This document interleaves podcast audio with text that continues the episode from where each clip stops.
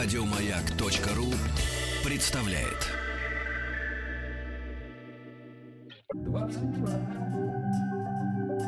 Объект 22.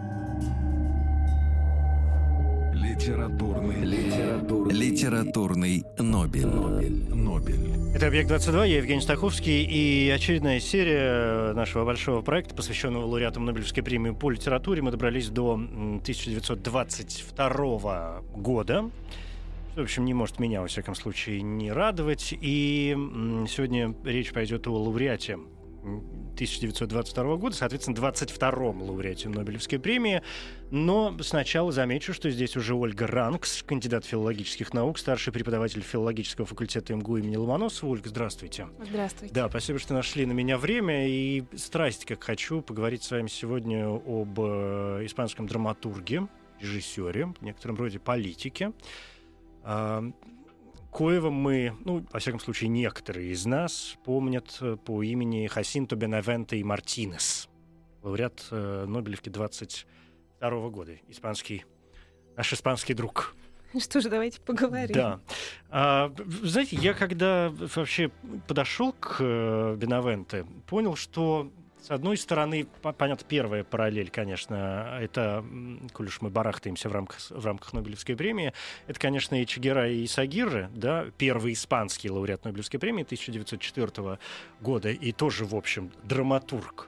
А с другой стороны, я в очередной раз э, понял, что как не возьмешь испанца, ну, исключая Сервантеса, так одни сплошные драматурги. Ну, что-то вот как-то театральная именно деятельность у них оказывается крайне развитой и, более того, крайне успешной, учитывая там литературные премии, э, имена и так далее. Потому что, ну, говоря о том же самом Бенавенте, можно параллельно вспомнить его все-таки, ну, все-таки младшего, наверное, эм, коллегу, я имею в виду. Вы думаете о Лорке? Да, я думаю о Лорке.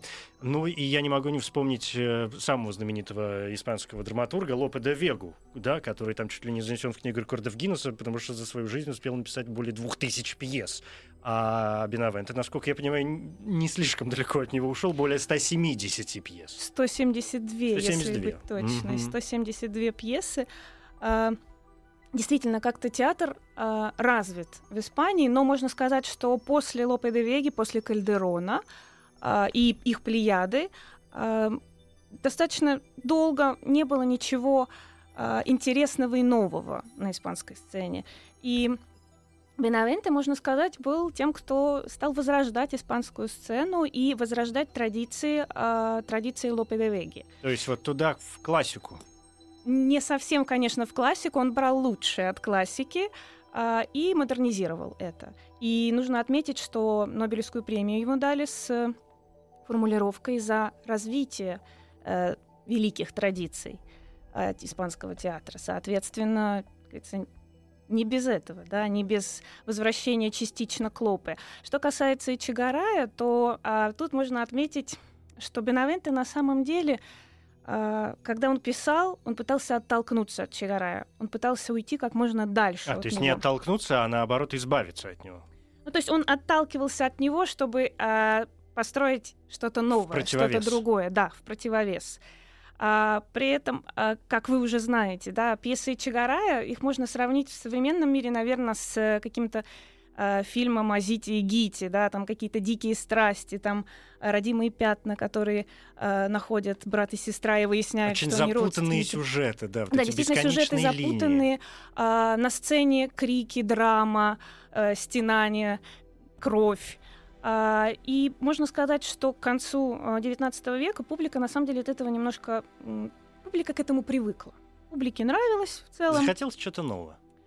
А, нельзя сказать, что сразу им захотелось чего-то нового. Когда Бенавенте поставил свою первую пьесу в 1994 году, а, его встретили плохо. Мягко говоря, плохо. А, его почти освистали, и он, в общем-то, другой бы на его месте, наверное, перестал писать. Но он не отчаивался, и он выпускает свое второе произведение. И «Gente conocida» — это «Известные люди», и вот э, эта пьеса, она, во-первых, снискала, хотя критике она не понравилась, и зрителям она не понравилась, но э, его товарищи по Перу посчитали эту пьесу очень хорошей. Что появился новый драматург. Да, они посчитали, что появился новый драматург, и отчасти, когда э, Чигарай получил премию, они бойкотировали, э, скажем так, литерату, э, литературный круг, который тогда сложился в Испании, он бойкотировал э, премию, э, которую получил Чигарай, и считал, что ее, в общем-то, должен был получить-то, если уж из испанцев, то ее должен был бы получить и Бенавенте потому что он был ничем не хуже, он действительно обновлял испанскую сцену, он делал ее э, чуть менее крикливой, он пытался он пытался войти в общеевропейские процессы, которые происходили. Он был еще довольно молод. И Чигирай получил в 1904-м, учитывая, что ему на тот момент было он 1832 это сколько? 68-72 года. Да, а Бенавенте, а, Бенавенте 1866-го, то есть на 30 с лишним, на 4 года моложе старшего товарища, поэтому, в общем, может быть, это как-то сыграло на какую-то роль? Ну, к сожалению, мы сейчас точно сказать не можем, что там сыграло в этот момент. А с другой стороны, на тот момент, когда Бенавенте получают премию, это уже тоже слишком поздно. В случае с испанскими драматургами Премию за что-то нужно было давать лет на 15 раньше. Лет на 15. Может быть, всегда. Я тут не могу не вспомнить э, знаменитейшее изречение Бернарда Шоу, тоже лауреат Нобелевской премии. Мы в скорости до него дойдем. Он получил премию в 25 году, э, который говорил, что Нобелевская премия — это спасательный круг, который бросают пловцу в тот момент, когда он уже благополучно выбрался на берег. С Бенавенте это как раз, наверное, тот самый случай, потому что пик его творчества пришелся на 900-е, 910-е годы. После этого он стал повторяться. Он стал делать то, что лучше всего умел, то, что у него лучше всего получалось. А лучше всего у него, у него получалось а, потворствовать вкусам публики. Сам он был а, не бедным человеком. Не сказать, чтобы сильно богатым, но, в общем-то, не бедным. А давайте вернемся вот в этот момент к истокам. Да? Мы напомнили, что он родился в 1866-м. А что там с биографией вообще? Почему он начал писать? У нас есть какие-то сведения об образовании, о семье? А, конечно. Его отец был врачом, а его отец был а, педиатром. Угу. Соответственно, он был известным педиатром в Мадриде, и Хасинто рос в достаточно хороших условиях. А, отец хотел, чтобы тот занимался правом. И э, некоторое время, э, года три, он действительно ходил и учился. Но э, после смерти отца он быстро это дело забросил. А, то есть папа настоял, как классический случай. Классический, Родители вполне. сказали, иди ты, мальчик, в юристы. Мальчик, понурив голову, пошел, но как только Господь прибрал родителя, мальчик тут же сказал, господи, наконец да. я могу заниматься чем хочу. И мальчик собрал вещи и поехал путешествовать по миру. А тут все достаточно туманно. Некоторые говорят, что с цирком, некоторые говорят, что э, сам. Тем не менее, именно в этот период он побывал и в России. Он побывал в России, и у нас, конечно, сведений нет, он дневника не вел, к сожалению, но можем сказать, что, скорее всего, он смотрел какие-то пьесы, он что-то видел, и э, в целом у него сложилось некоторое представление о э, Российской империи. После этого он возвращается в Испанию и всегда интересовался журналистикой, поэтому он начинает писать, э, писать для газет. Э, параллельно э, ему всегда очень нравился театр. Он еще с детства полюбил театр, причем полюбил он его, когда смотрел Чигарая. а, так что а, он начинает писать. И вот первые опыты получились не очень удачными, то есть его не принимают. Публике не интересен театр Бенавенте, потому что он более спокойный. Там нет крика, там нет драмы, там никто на сцене никого не убивает. А, на самом деле некоторые критики говорили, что Бенавенте можно сказать, мошенник от театра, потому что все, что происходит, происходит за сценой, а на сцене нам только об этом рассказывают. А, так То есть что... мало действия. Действия действительно не очень много, но можно сказать, что это была общая тенденция, которая была на тот момент в Европе благодаря Генриху Ипсену и новой драме, лишен, которая нацелена больше на социальные какие-то вопросы, на, на женский вопрос в том числе. И а, Бенавенте пытается а, как-то м, возродить театр Испании и а, встроить его в общий поток, в общий европейский поток. Как я сказала, публике сначала это было не очень интересно, но постепенно втянулись. втянулись. И а тут надо отметить, что Бенавенте все-таки, как я сказала, он был а, из достаточно обеспеченной семьи. А, он никогда не испытывал никаких лишений, и писал он во многом потому, что хотел писать. Ему нравилось это, он этим увлекался. Поэтому он пишет о буржуазии, о том слое, который он знает. И он пишет для буржуазии, да, потому что... То есть это такое светское творчество, да? Ну, не, не, не, не так, что прям совсем светское, да. А средний класс. Средний класс, угу, для среднего угу. класса. И, и он, конечно, затрагивает какие-то социальные вопросы, он пытается это делать, но э, очень боком, так, чтобы слегка пощекотать, но не, э, не, не задевать за, не да, перегнуть, не перегнуть палку, палку, не задеть за живое. Да. Угу. Литературный, литературный, литературный Нобель. Нобель. Нобель. Хасинто Бенавенте и Мартина сегодня нас крайне занимает в рамках литературного Нобеля. Это премия 1922 года. Ольга, достаточно открыть любой э, любую энциклопедию литературную, любую, я не знаю, статью в интернете, которая посвящена э, Бенавенте. И вторым пунктом, ну, после слова драматург, mm-hmm. окей, третьим пунктом, после слова испанский, драматург, третьим словом будет э, такое понятие, как поколение 98 -го года. Uh... Да, оно будет, хотя на самом деле Бенавенте на стыке, он не совсем поколение 98 -го года. По сути, поколение 98 -го года — это э, группа людей, э, группа мыслителей, которая сложилась э, как реакция на потерю Испании последней колонии, э, а именно Кубы, в 98 году. Испания переживала тяжелый кризис — и, э, драма... и авторы, которые сложились, вот литературный круг, э, они были нацелены на то, чтобы э, как-то реформировать Испанию, э, улучшить жизнь в Испании.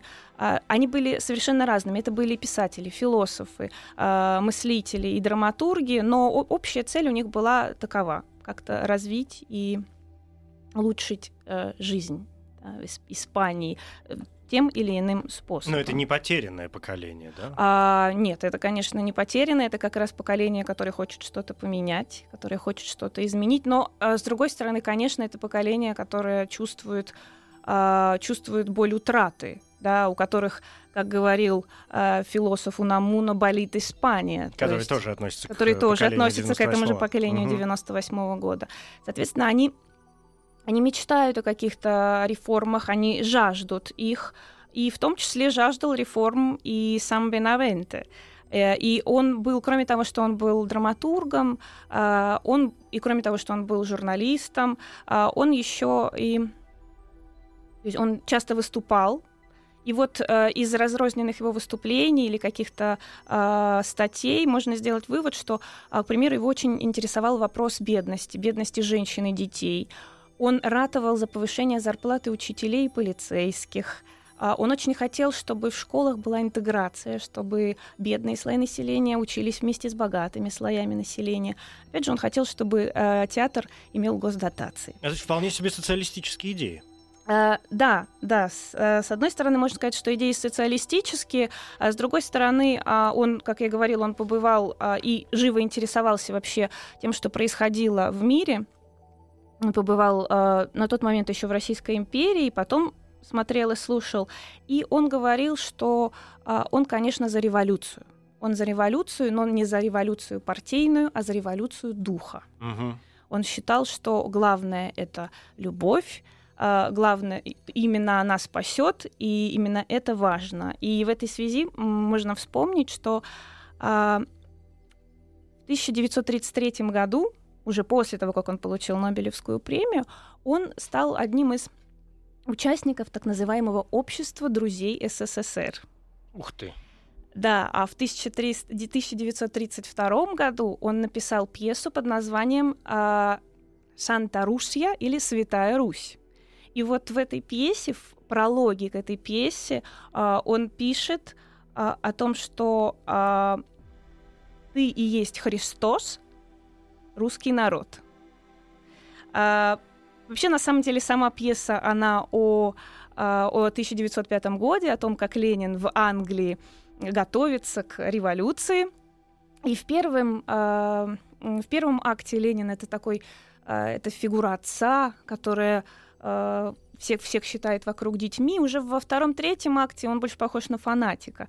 Но в любом случае не он главный, не он главный герой. Главный герой это э, девушка-коммунистка и, э, скажем так, монархических э, воззрений молодой человек.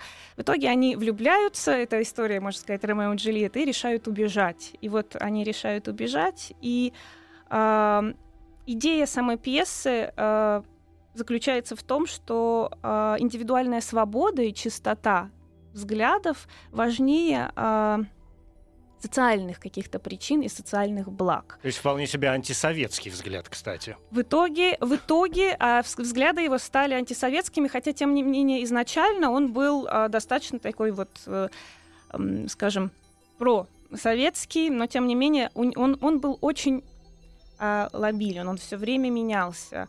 Э, э, и можно сказать, что в этом заключается, наверное, причина того, что сейчас он не очень актуален и не очень популярен.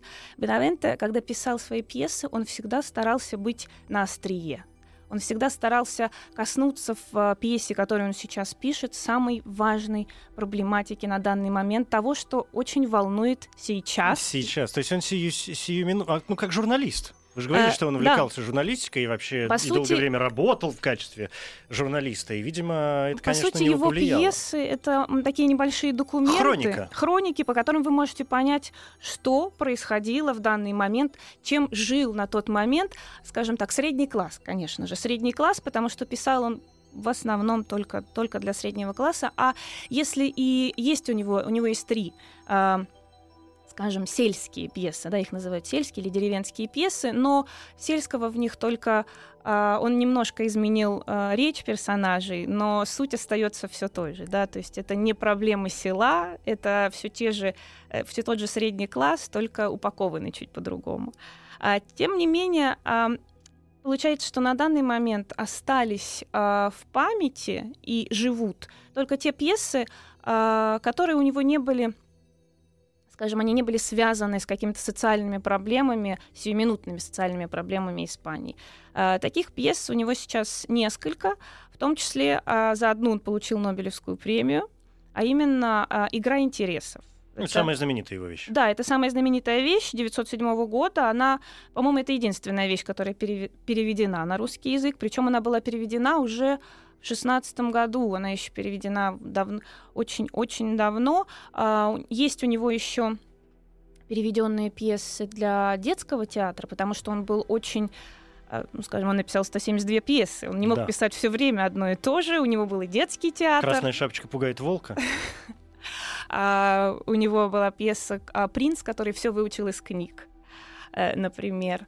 Или у него была пьеса «Золушка», в которой король а, у него было много советников, и он всегда очень хорошо правил, просто потому что все делал наоборот.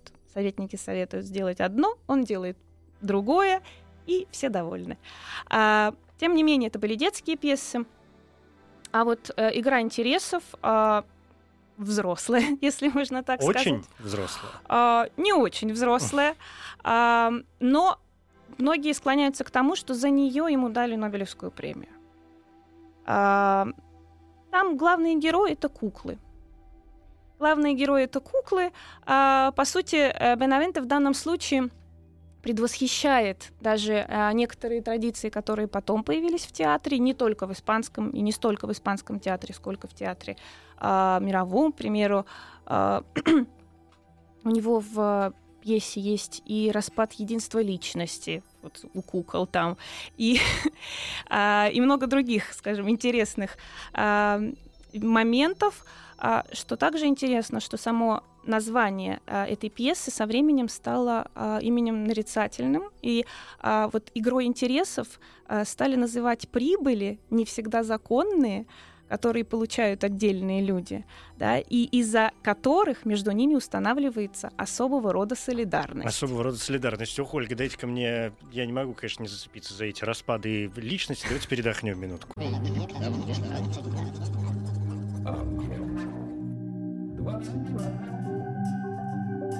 Объект 22.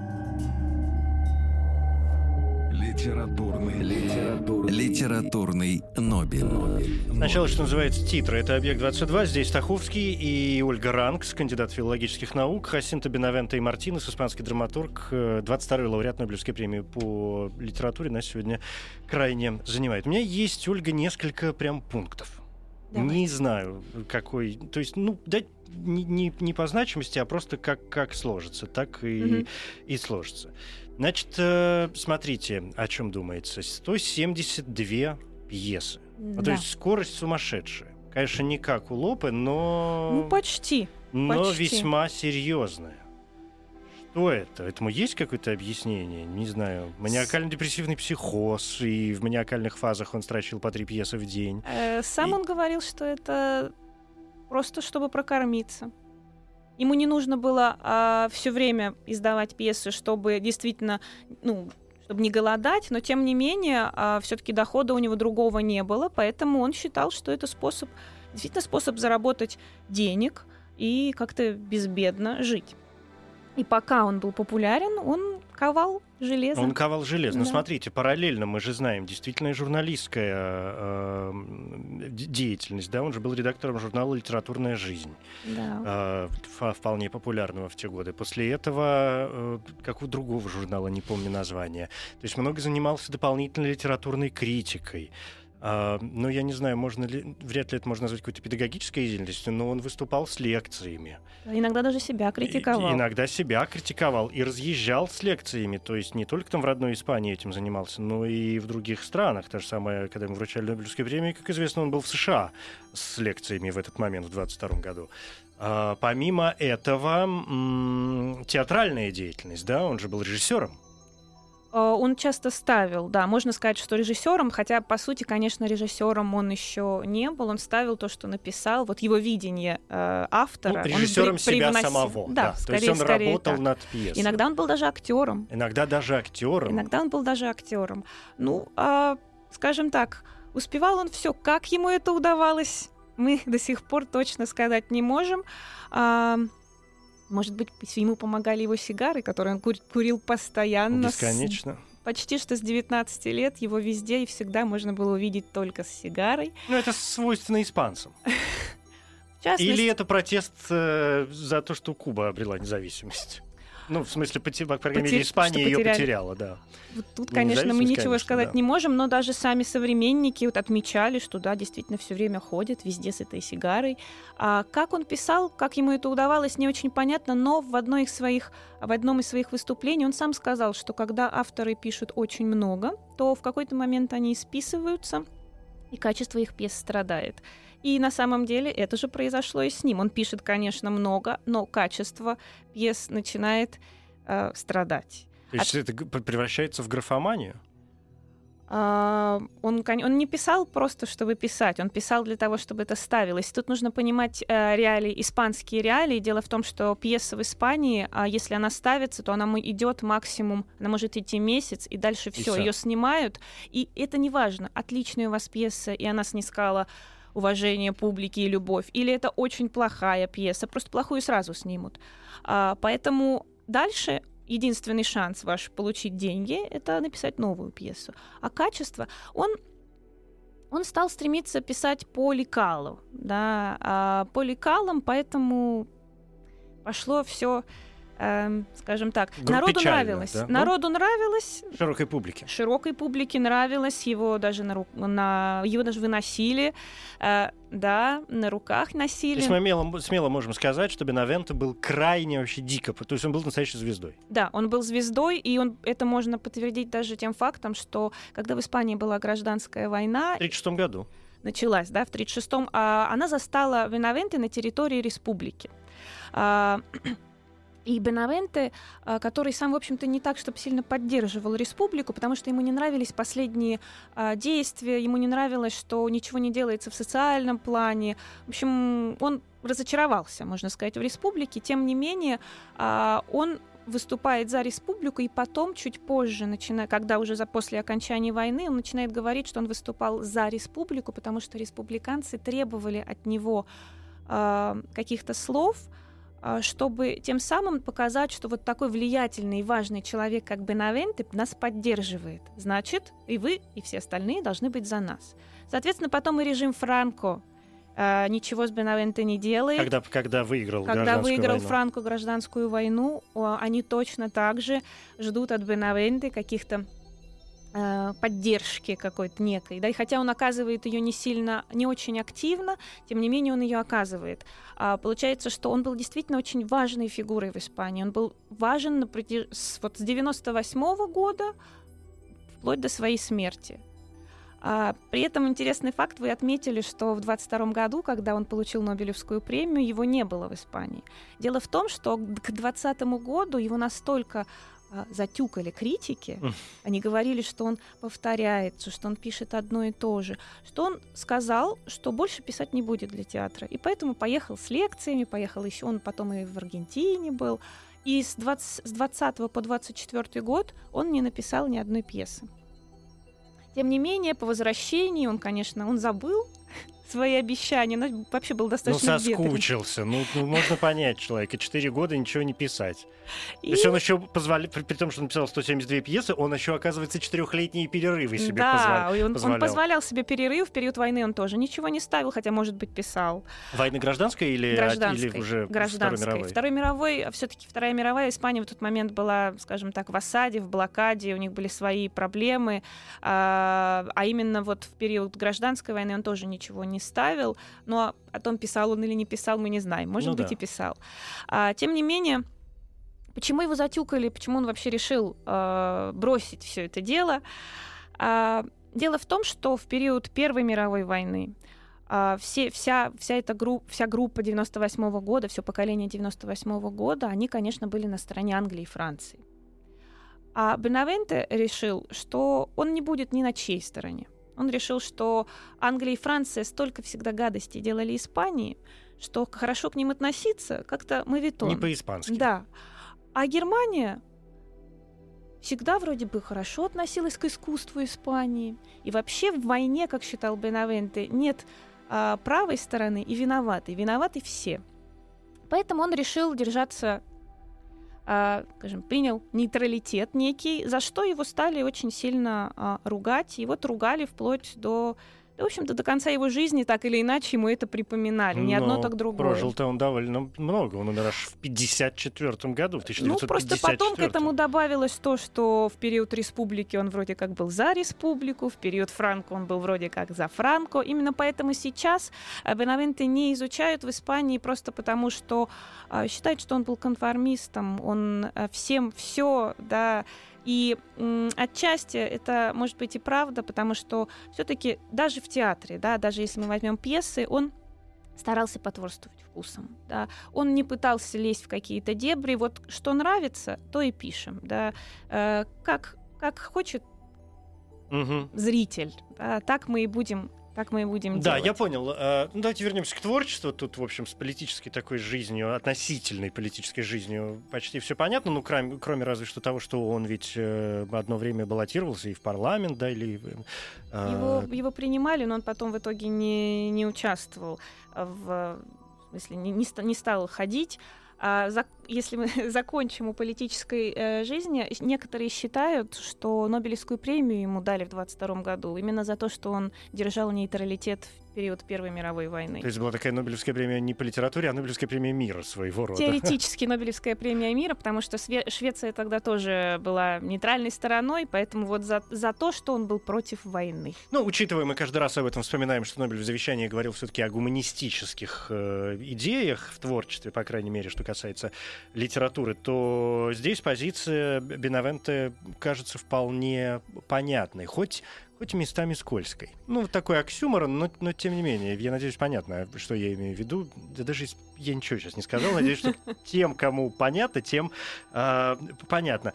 Есть какие-то... ну, вы говорите, сказали уже о среднем классе, о буржуа, uh-huh, вот это uh-huh, вот uh-huh. все, но э, а есть какие-то основные темы творчества? Знаете, окей, школьный учебник. Основными творчествами, э, темами творчества тема Хасинта Бенавента... это женщины. Ух ты ж. Основная тема его творчества — это женщины. Он а, Он вращался в женской среде, в театральной среде. Он писал, так же, как и Чагарай, он писал для определенных, причем для той же самой актрисы он писал а, пьесы. А, в любом случае, его, его, очень, его очень волновал вообще женский вопрос, вопрос э, равноправия женщины. Э, очень часто в его пьесах появляется э, жена, которая изменяет муж, и э, читая или ну, в основном читая или смотря, вы чувствуете, что он всегда на стороне женщины. Он всегда на стороне женщин. У него вообще очень сильные женские образы. Мужчины у него обычно это фон, который благодаря которому можно увидеть вот настоящую сильную женщину.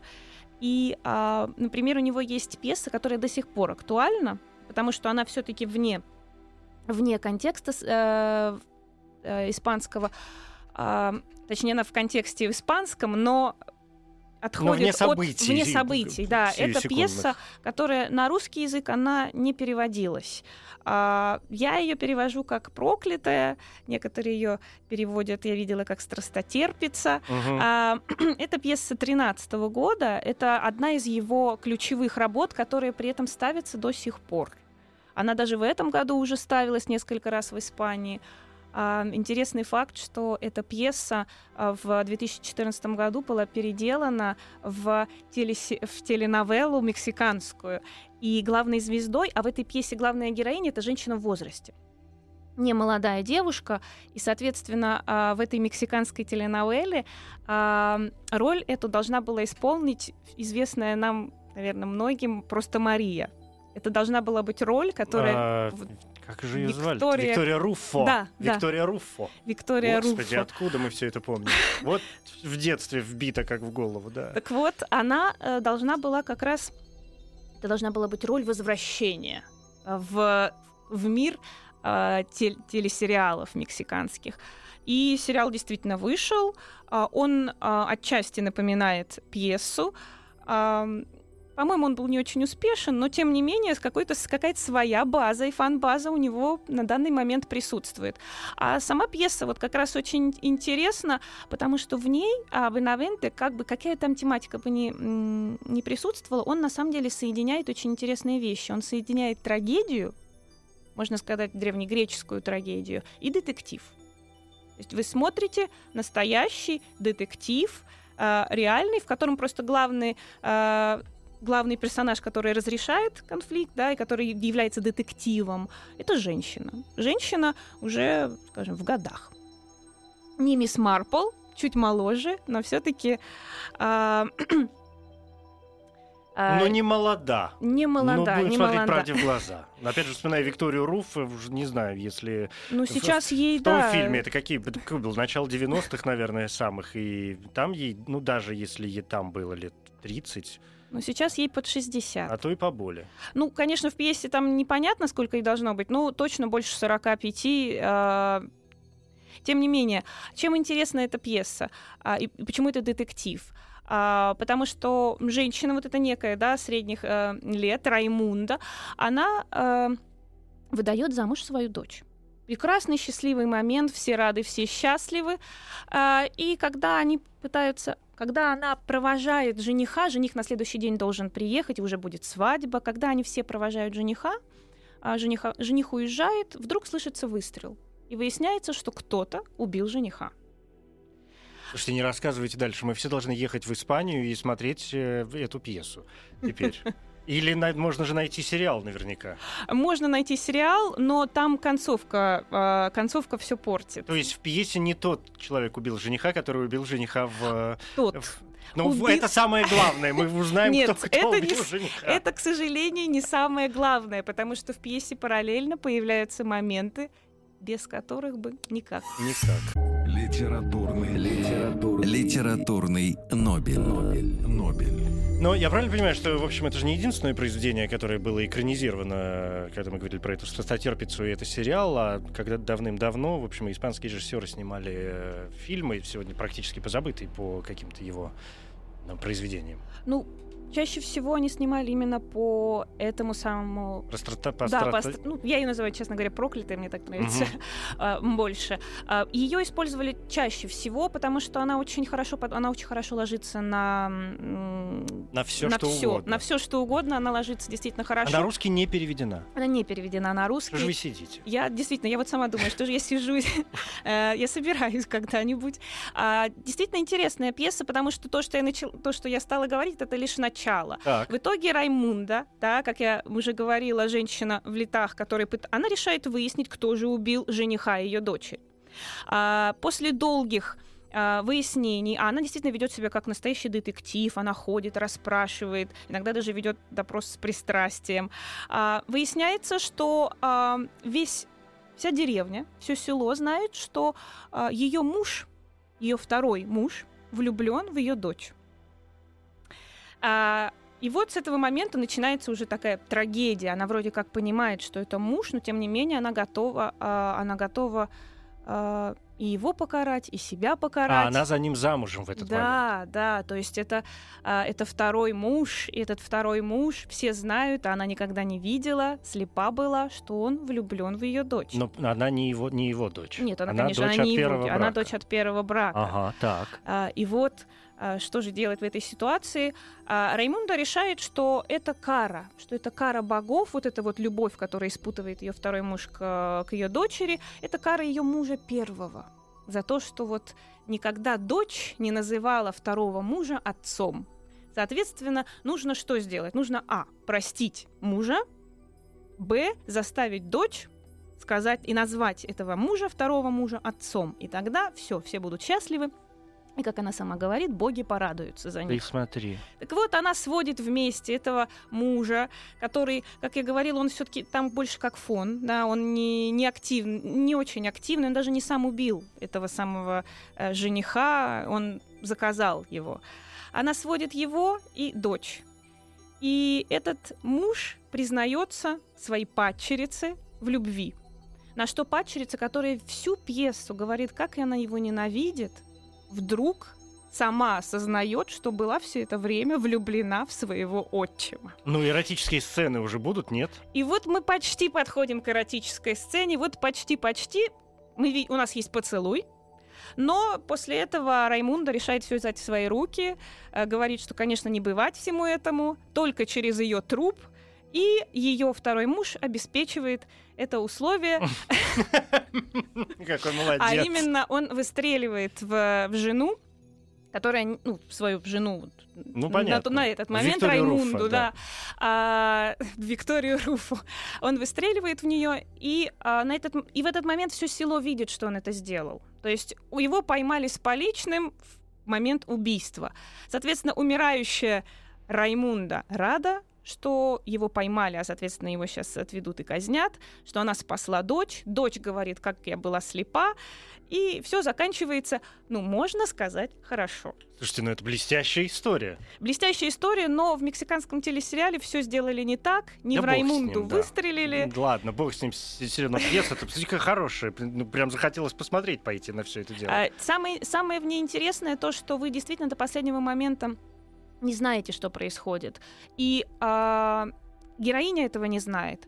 А зрители могут догадываться, потому что Бенавенте очень искусно О, разбрасывает... саспенс пошел. Да, дело Тот в том, что тут есть... До Хичкоковский еще Тут саспенс. есть да. саспенс, тут есть саспенс, тут есть нарастание вот этого ожидания, и которое вытекает вот в такую, э, скажем, кровавую, но не очень кровавую историю, потому что на самом деле это самое кровавое, что есть у Бенавенте. Мгм. Но тем не менее, смотрите, что получается. Тут бы хорошо задать вопрос, конечно, о новаторстве, но вот оно. Вы как-то сразу ответили еще до того, как я успел э, задать. У нас буквально две минуты, и поскольку мы говорим все-таки как ни крути о литературе, я не могу не спросить о языке.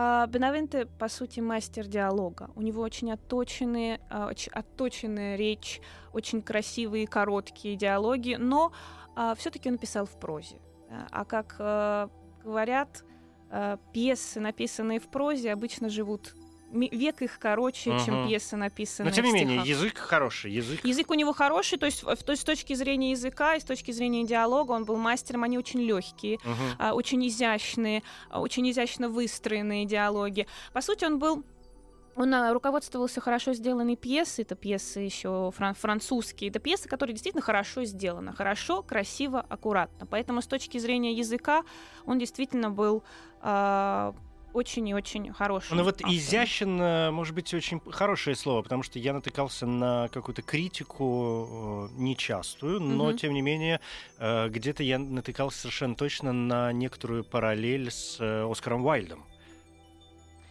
А, да, эти параллели периодически просматриваются.